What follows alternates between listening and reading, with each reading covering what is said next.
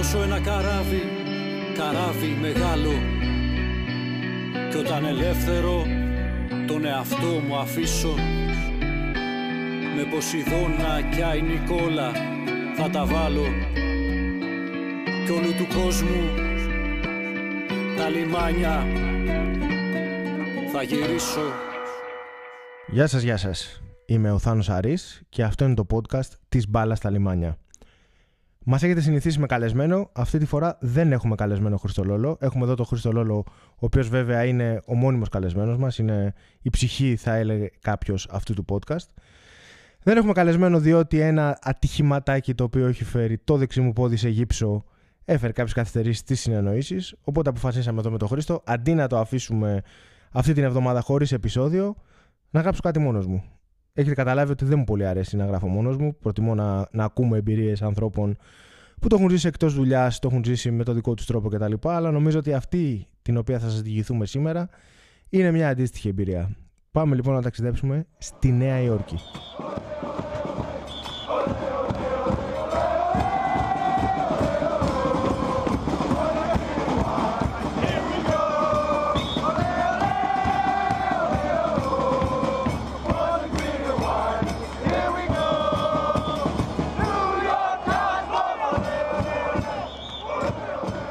Νέα Υόρκη, Αμερική. Ταξίδι του μέλητος, αγαπητέ Χρήστο. Προφανώς η σύντροφος γνωρίζει ότι σε όποιο προορισμό του εξωτερικού θα πάμε πρέπει να επισκεφτούμε και ένα γήπεδο. Πρέπει να κάνουμε μια συνέντευξη, να κάνουμε κάτι. Αν και σου ομολογώ ότι τώρα τελευταία πήγαμε Ιταλία, έμεινα καθαρός. Λίγο στο γηπεδάκι της Λίμνης Κόμο μόνο μπήκα έτσι λίγο, έβγαλα ένα μικρό βιντεάκι. Δεν είδα αγώνα, δεν έκανα συνέντευξη παρότι είναι και ο Θέσκ Φάμπρεγκας. Όμως 2013, 10 χρόνια πριν ακριβώς, 10 χρόνια. 10 χρόνια με ανέχεται, Χρήστο μου. Φοβερά πράγματα. Ε, ηρωίδα, όπως λέγει ο Χρήστος. Θα το ακούσει, ελπίζω. Νέα Υόρκη, ταξίδι του μέλητο. Φυσικά δεν πήγα να δω NBA. Πήγα να δω ποδόσφαιρο. Το δικό μας, το soccer, όχι football. Το ποδόσφαιρο με την ασπρόμαυρη μπαλίτσα. Και πού πήγαμε, πήγαμε στη New York Cosmos. Για όσους δεν γνωρίζουν, ε, η New York Cosmos είναι ο πραγματικός λόγος που η Αμερική γνώρισε έτσι, την ε, ποδοσφαιρική επανάσταση, γιατί το καλοκαίρι του 1975 έφερε στη Νέα Υόρκη τον βασιλιά Πελέ στα 34 του χρόνια. Όπως καταλαβαίνετε, το να πάει ο Πελέ στην Αμερική ήταν ένα πρωτοφανές γεγονός. Ε, έκανε το πρώτο μάτι της σεζόν να μεταδοθεί σε 24 χώρες και να καλυφθεί από σχεδόν 300 ΜΜΕ και μέχρι και η φανέλα της φτιάχτηκε έτσι ώστε να θυμίζει την εθνική Βραζιλίας. Είχαν μάρκετινγκ από τότε. Στη Νέα Υόρκη, λοιπόν, εκτός του Πελέ, πήγε ο Φραντς Μπεκενμπάουερ στα 31 του χρόνια. Ο Κάρλος Αλμπέρτο, ο οποίος ήταν αρχηγός της Βραζιλίας στο Μουντιάλ του 70. Ο Ολλανδός Νέεσκενς, η λατρεία των Λατσιάλι, ο, ο σχωρεμένος ο Τζόρτζιο Κινάλια. Και η Κόσμος έτσι έγινε ένα, ένα μοναδικό θέαμα, το οποίο ξεσήκωνε τον κόσμο, λειτουργούσε λίγο σαν περιοδεύον θίασος. Σε όποια πόλη και αν πήγαινε, γέμιζε τα γήπεδα. Και μονολότι ακούμε συχνά ότι το ποδοσφαιρικό boom στην Αμερική έγινε με το Μουντιάλ το 1994, η αλήθεια είναι ότι είχε γίνει στα 70s με την New York Cosmos, τον Μπελέ και τους υπόλοιπους. Μετά λοιπόν την ε, φυγή του Πελέ, όλο αυτό ατόνισε, όπως είναι φυσικό. Η New York Cosmos άντεξε, αν θυμάμαι καλά, μέχρι το 1985 μέχρι που το 2010 επέστρεψε, αρχικά ε, επέστρεψε ως οντότητα, αρχικά διοργανώνοντας πρωταθληματάκια από μειονότητες στην Ασιόρκης, μεταξύ των οποίων και μια ελληνική, και το 12, το 2012 επέστρεψε στα πρωταθλήματα στη Northern League, η οποία ουσιαστικά ήταν κάτι σαν δεύτερη κατηγορία πίσω από την MLS. Δεν ισχύει, δεν ισχύει σύστημα προβιβασμού ή υποβιβασμού, αλλά ουσιαστικά για να το καταλαβαίνουμε καλύτερα ήταν ας πούμε η δεύτερη εθνική τους. Και για να κάνει την, ε, τη διαφορά, να κάνει τον BAM, έφερε τότε τον Μάρκο Σένα, παγκόσμιο πρωταθλητή του ε, 2008 με την Ισπανία. Ίσως τον θυμάστε, τον αμυντικό χαφ της Villarreal. Στα 37 του χρόνια, αλλά σε πολύ καλή έτσι, φάση, πολύ καλός. Οπότε πηγαίνοντας στη Νέα Υόρκη, ήθελε να κάνω και μια συνέντευξη με τον Μάρκο Σένα. Δεν είναι φυσιολογικό αυτό για να ταξίδι του μέλη του μου. Κάναμε λοιπόν τον Μάρκο Σένα μια συνέντευξη και φυσικά μας προσκάλεσαν οι άνθρωποι της ομάδας να πάμε να δούμε την καινούρια New York Cosmos, η οποία παρεμπιπτόντως τότε κατέκτησε και το πρωτάθλημα. Τα, οι αγώνες γίνονταν ε, στα, στο γήπεδο... Προσπαθώ να θυμηθώ αυτή τη στιγμή πώς λεγόταν το γήπεδο. Τέλος πάντων, ήταν στο Long Island, στο γήπεδο ενός κολεγίου. Οπότε πήραμε το τρένο, φτάσαμε στο Long Island και από εκεί, από ένα συγκεκριμένο σταθμό, ερχόντουσαν, υπήρχαν σχολικά λεωφορεία, τα παλιά τα σχολικά όπως τα θυμάστε, τα κίτρινα, τα παραδοσιακά, αυτά βλέπουμε σε Αμερικάνικες ταινίες. Και μας παίρναν και μας πήγαιναν στις εγκαταστάσεις του κολεγίου προκειμένου να μπούμε στο γήπεδο. Δεν είχε πολύ κόσμο. Έχουν περάσει και 10 χρόνια βέβαια, αλλά αυτό που μπορώ να θυμηθώ είναι ότι είχε πάρα πολύ έντονο το Latin στοιχείο. Δηλαδή από τα περίπου 2, 3, γύρω στις 3.000 πρέπει να έχεις στι κερκίδες. Οι περισσότεροι ήταν έτσι λατινοαμερικάνικων καταβολών και αυτό είχε τη δική του έτσι μαγεία γιατί παρότι ήταν λίγοι, είχαν θόρυβο, είχαν χρώματα, είχαν ένα τύμπανο, προσπαθούσαν να κινούνται στο τύμπανο, να έχουν τα κασκόλ τους. Τραγουδούσαν ε, κυρίως ε, λατινοαμερικάνικα συνθήματα, σε ρυθμούς τουλάχιστον. Καθόμαστε στα δημοσιογραφικά, το οποίο τότε μου είχε κάνει εντύπωση γιατί είχαν ένα ωραίο plexiglass μπροστά το οποίο σε προστάτευε από κρύο κτλ. Βέβαια δεν έκανε πολύ κρύο, αλλά άκουγες και, τον, ε, και την κερκίδα, είχες πάρα πολύ ωραία θέα στο γήπεδο. Χόφστρα, Χόφστρα University λέγονταν, το θυμήθηκα Χριστό μου.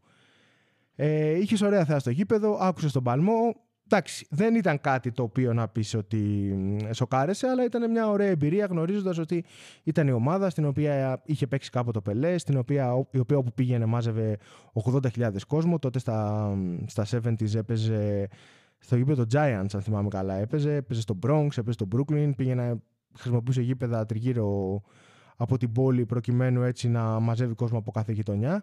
Και φυσικά όλη η εμπειρία ήταν ε, έτσι χτισμένη γύρω από την ιστορία. Πολλοί λένε, το έχω ακούσει σε ομάδες της Αγγλίας, ότι η βαριά ιστορία συνήθως αποτελεί βραχνά για, την, ε, για τις τωρινές ομάδες, γιατί πασχίζουν να την επαναλάβουν. Ε, εκεί ήταν τελείως διαφορετικά, γιατί ως Αμερική ήταν το marketing το, το βασικό στοιχείο. Οπότε υπήρχε παντού το καλώς ήρθατε στην ομάδα του Πελέ. Άλλωστε, το Πελέ ήταν και τότε, είχε ενεργό ρόλο τότε στην ομάδα. Ήταν ε, πρεσβευτής και ο Κάρλος Αλμπέρτο είχε ρόλο στην ομάδα. Είχαν επιστρατεύσει, θυμάμαι, μέχρι και τον Ερή Καντονά να είχε ένα ρόλο. Οπότε όλο αυτό το star system το οποίο τους βοήθησε να χτίσουν τη φήμη τους στη δεκαετία του 70 το χρησιμοποίησαν για να, για να το ξανακάνουν. Δεν τα κατάφεραν, κατέκτησαν κάποια πρωταθλήματα, ε, αλλά δεν κατάφεραν να συγκεντρώσουν το ενδιαφέρον του κόσμου όπως το είχαν κάνει παλιά. Ωστόσο, ε, σε ένα μικρό γηπεδάκι με λατινοαμερικάνικη ατμόσφαιρα θα έλεγα όχι κάτι ιδιαίτερο από πλευρά θεάματος. Ο Μάρκος ένα ξεχώριζε σαν τη μήγα μες στο γάλα. Ε, ουσιαστικά ήταν παίχτη χωρίς θέση, έπαιρνε την μπάλα χαμηλά, ανέβαινε, μοίραζε, έμενε ψηλά, δεν συμμετείχε στο pressing. Ήταν ανάλογα, έδινε οδηγίες. Ήταν ουσιαστικά ο προπονητής μέσα στο γήπεδο. Ήταν σαφής η διαφορά του, η διαφορά ποιότητας από τους υπόλοιπους. Και κάπως έτσι είδαμε μια ωραία νίκη. Είδαμε τους ε, Λατινοαμερικάνους να φεύγουν από το γήπεδο τρενάκι χορεύοντας ένας από τον άλλον με το τύμπανο ψηλά, να έχουν αυτά τα ψεύτικα τα παλαμάκια, να τα χτυπάνε, να έχουν κορδέλες. Είχε ένα τέτοιο έτσι ωραίο θέαμα λατινοαμερικάνικο. Και με τον αγώνα να τελειώνει, πηγαίνουμε στα αποδητήρια για να δούμε τον, ε, το Σένα, να μιλήσουμε μαζί του. Είχα επιστρατεύσει την ε, σύντροφό μου τότε σε ρόλο φωτογράφου. Και μας είχε πει ο υπεύθυνος επικοινωνίας ότι θα πάτε στα αποδητήρια γνωρίζοντας εδώ πώς είναι τα αποδητήρια, ότι πηγαίνεις και περιμένεις απ' έξω να βγουν οι παίχτες αφού τελειώσουν με τον ντους τους, αφού ντυθούν κτλ. Και, και αν θέλουν να κάνουν δηλώσεις, εμείς είμαστε συνεννοημένοι. Πάμε και στυνόμασταν έξω από την πόρτα των αποδητηρίων. Ήταν μια μεγάλη, θυμάμαι, διπλή ξύλινη πόρτα. Μόνο που δεν ήταν κανείς άλλος εκεί. Λέω, εντάξει, είναι Northern Link, δεν είναι MLS, αλλά είναι δυνατόν να μην έχει καθόλου ενδιαφέρον, να μην έχει άλλους δημοσιογράφους. Κάτι πάει στραβά. Σε κάποια βάση βρίσκω έναν υπεύθυνο της ομάδας. Λέω: Με συγχωρείτε, περιμένω εδώ το σένα. Έχουμε συνεννοηθεί να κάνουμε μια συνέντευξη. Ναι, μου λέει: Σου είπα να πας στα αποδητήρια. Ε, του λέω: Στα αποδητήρια είμαι. Όχι, μου λέει: Μέσα στα αποδητήρια. Όπως συμβαίνει και στο NBA, στο ποδόσφαιρο, στο σόκερ τους, οι δημοσιογράφοι μπαίνουν κανονικά μέσα στα αποδητήρια. Το οποίο σημαίνει, όπως καταλαβαίνετε, ότι μπορούν να αντικρίσουν το οτιδήποτε. Μπαίνουμε λοιπόν και εμείς μέσα στα αποδητήρια, βρίσκουμε το Σένα, ο οποίος ήταν εκεί μπροστά στο ντουλαπάκι του. Και αντιλαμβανόμεθα, Χρήστο Λόλο, ότι δίπλα μας ένας τσίτσιδος ποδοσφαιριστής, το οποίο ήταν απόλυτο συλλογικό γιατί είχε και άλλες γυναίκες δημοσιογράφους μέσα. Τους κάναν δηλώσεις με τις πετσέτες, με το ένα, με το άλλο, ντυνόντουσαν. Εντάξει, κάποιοι φρόντιζαν να φορέσουν σόρχο μέσα από την πετσέτα, αλλά κάποιοι απλά γύριζαν πλάτη, πετούσαν την πετσέτα, ντυνόντουσαν, έβαζαν τα ρούχα τους και συνέχιζαν τη ζωούλα τους. Ήταν και αυτή μια εμπειρία μια διαφορετική εμπειρία από ό,τι έχουμε συνηθίσει τουλάχιστον ε, στις δηλώσεις μας εδώ. Αλλά ναι, η New York Cosmos είναι ένα πολύ σημαντικό κομμάτι της ιστορίας της Αμερικής, παρότι η νεωτερή έκδοσή της δεν εξελίχθηκε όπως περίμεναν οι άνθρωποι της ομάδας. Θυμάμαι ότι στις συζητήσεις που είχαμε μου έλεγαν ότι γνώριζαν ότι δεν μπορούν ποτέ να παίξουν στην MLS καθώς είχε ήδη δύο branch από τη Νέα Υόρκη. Αλλά δεν τους χαλούσε καθόλου αυτό, γιατί ακόμα και σε αυτή την κατηγορία, με αυτή την ιστορία, με αυτό το marketing, είχαν καταφέρει να έτσι, προσελκύσουν μεγάλους χορηγούς. Θυμάμαι, είχαν σίγουρα την Emirates, είχαν πακέτα ωραία, είχαν χορηγό στη φανέλα. Το είχαν στήσει ωραία εμπορικά. Δεν μπορώ να πω ότι προχώρησε, παρότι αν θυμάμαι καλά πήραν πέντε πρωταθλήματα της Northern League. Στη συνέχεια κλήθηκαν να παίξουν σε άλλη κατηγορία, ας πούμε, υποδεέστερη. Δεν κατάφεραν ποτέ, όπως είπαμε και πριν, ε, να προσελκύσουν μεγαλύτερο ενδιαφέρον από τον κόσμο. σω παίζει ρόλο και το ότι τώρα έχουν αλλάξει ιδιαίτερα. Αλλά τότε το να πας στο Long Island για να δεις σόκερ δεν νομίζω ότι ήταν κάτι το οποίο έκαναν συχνά οι Μέση, Αμερικάνοι ποδοσφαιρόφιλοι. Ούτως ή άλλως Μιλάμε για το 2013, η MLS δεν είχε την, ε, την εξέλιξη που έχει τώρα. Δεν είχαν γίνει αυτές οι επιτυχίες, ούτε. Γιατί και στη Νέα Υόρκη πλέον ε, υπάρχει κόσμος που παρακολουθεί ποδόσφαιρο, που ασχολείται. Έχουν ανέβει πάρα πολύ και τα budgets, έχουν παίξει ποδοσφαιριστές.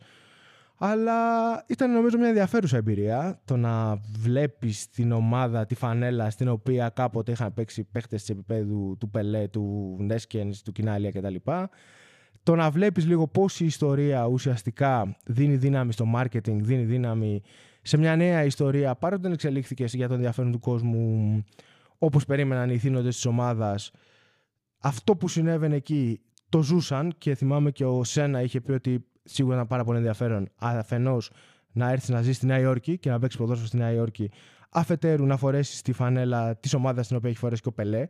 Δηλαδή, ακόμα και τότε Μάλιστα, ο Πελέ ήταν στην παρουσίασή του, τον είχε συναντήσει. Δίνει κάτι όσο να είναι, δίνει κάτι. Το λατινοαμερικάνικο στοιχείο στην κερκίδα μπορώ να πω ότι έκανε λίγο έτσι τη διαφορά. Ε, δεν ήταν ένας αγώνας ο οποίος γίνεται μένει μπροστά σε λίγο κόσμο αλλά δεν έχει παλμό, δεν έχει έτσι κερκίδα. Ξαναλέω ότι είχε το χρώμα του, είχε την ατμόσφαιρά του. Και μετά η επιστροφή ήταν αντίστοιχη, σχολικό λεωφοριάκι, πίσω στο τρένο και πίσω στο Brooklyn. Να πούμε εδώ ότι την περίοδο εκείνη, το 2013, ε, η New York Cosmos ε, σχεδίαζε να φτιάξει το δικό της γήπεδο, 25.000 θέσεων, το οποίο πιθανόν ε, να άλλαζε την, τη δυναμική της. Ήταν προγραμματισμένο να γίνει στο Νασάου, στην Μητροπολιτική περιοχή της Νέας Υόρκης. Ωστόσο, τα, τα σχέδια δεν προχώρησαν ποτέ. Το σχέδιο καταλήφθηκε έξι χρόνια αργότερα. Ίσως αυτό να άλλαζε την ιστορία. Και θα ήθελα έτσι λίγο πριν ε, κλείσουμε με αυτή την, ε, την αμερικανική ιστορία να επιστρέψουμε λίγο στο παρελθόν ε, γιατί νομίζω ότι είναι πολύ σημαντικό να γίνει κατανοητό το τι ακριβώς είχε πετύχει η New York Cosmos τότε. Να πούμε ότι ο πρόεδρος όταν ήταν να πάρει το Πελέ δεν είχε ιδέα ποιος είναι ο Πελέ γιατί δεν ασχολούνταν με το, με το ποδόσφαιρο αλλά όταν κάποιος ε, του είπε ότι είναι σαν να παίρνεις τον Πάπα αλλά σε ποδοσφαιρική έκδοση ψήθηκε να βάλει τα χρήματά του και απέδωσε. Ο Πελέ είχε μισθό ε, περίπου 1,5 εκατομμύριο δολάρια το μήνα, το χρόνο, συγγνώμη, το οποίο τότε ήταν ένα τεράστιο ποσό, δηλαδή ακόμα και για την Αμερική, ε, ήταν κάτι το απίστευτο. Και αυτό βοήθησε στο να έρθουν και οι υπόλοιποι. Πάντως είναι η αλήθεια ότι το ποδόσφαιρο εκείνη την εποχή για πρώτη φορά αντιμετωπίστηκε ως έτσι ένα σεβαστό μέγεθος απέναντι στα υπόλοιπα παραδοσιακά αμερικάνικα αθλήματα, το μπάσκετ, το baseball, το αμερικάνικο ποδόσφαιρο. Και είναι χαρακτηριστικό ότι ο, ο πανικός που έγινε με την άφηξη του Πελέ ε, συνετέλεσε στο το προσωπικό της ομάδας, εκεί που ήταν πέντε άτομα, να, γι, να εκτοξευτεί τα 50. Που για ένα ποδοσφαιρικό σύλλογο της εποχής των 70s στην Αμερική, επαναλαμβάνω, ε, δεν ήταν κάτι συνηθισμένο. Να πούμε εδώ ότι παρότι σε κάποιους μπορεί να φαίνεται ότι ήταν λίγο αγκαρία για τη σύντροφο να τη έρουν από εδώ και από εκεί, στο Long Island για να δούμε ποδόσφαιρο. Μπορώ να πω ότι της άρεσε, ήταν μια ωραία εμπειρία. Γιατί δεν ήταν γήπεδο να πεις ότι είχε εντάσει το ένα το άλλο καπνογόνα. Ήταν περισσότερο ρε παιδί μου ένα, μια παράσταση. Ήταν μια παράσταση σε ωραίες θέσεις, με το φαγητό μας το ημίχρονο, με τους Λατινοαμερικάνους να έχουν και έφυγαν λίγο γραφικούλιδες, αλλά να μην νιώθεις σε καμία περίπτωση ότι μπορεί να γίνει κάτι το οποίο πετάξουν κάποιο καπνογόνο ή να γίνει κάποιο ντου ή κάτι τέτοιο. Οπότε ήταν μια πολύ ωραία εμπειρία νομίζω. Ε, βέβαια δεν θα σας πρότεινα σε περίπτωση που τα ξέρετε στη Νέα Υόρκη και θέλετε να ασχοληθείτε με τον βασιλιά των σπορ να ψάξετε κάτι αντίστοιχο, αλλά να δείτε δύο από τις, ε, από τις ομάδες, έτσι, τις γνωστές που κυριαρχούν αυτή τη στιγμή στην πρωτεύουσα του κόσμου. Αυτά τα λίγα είχα να πω μόνος μου. Επαναλαμβάνω, ήταν ένα επεισόδιο παρένθεση, διότι με σπασμένο πόδι δεν κατάφερα να συντονίσω τον επόμενο καλεσμένο μας. Θα επιστρέψουμε σε δύο εβδομάδες όμως δρυμύτεροι, με καλεσμένο, με νέα ιστορία, όχι Αμερική, πάμε κάπου λίγο πιο έτσι, πιο ποδοσφαιρικά. Οπότε μείνετε συντονισμένοι και να είστε καλά.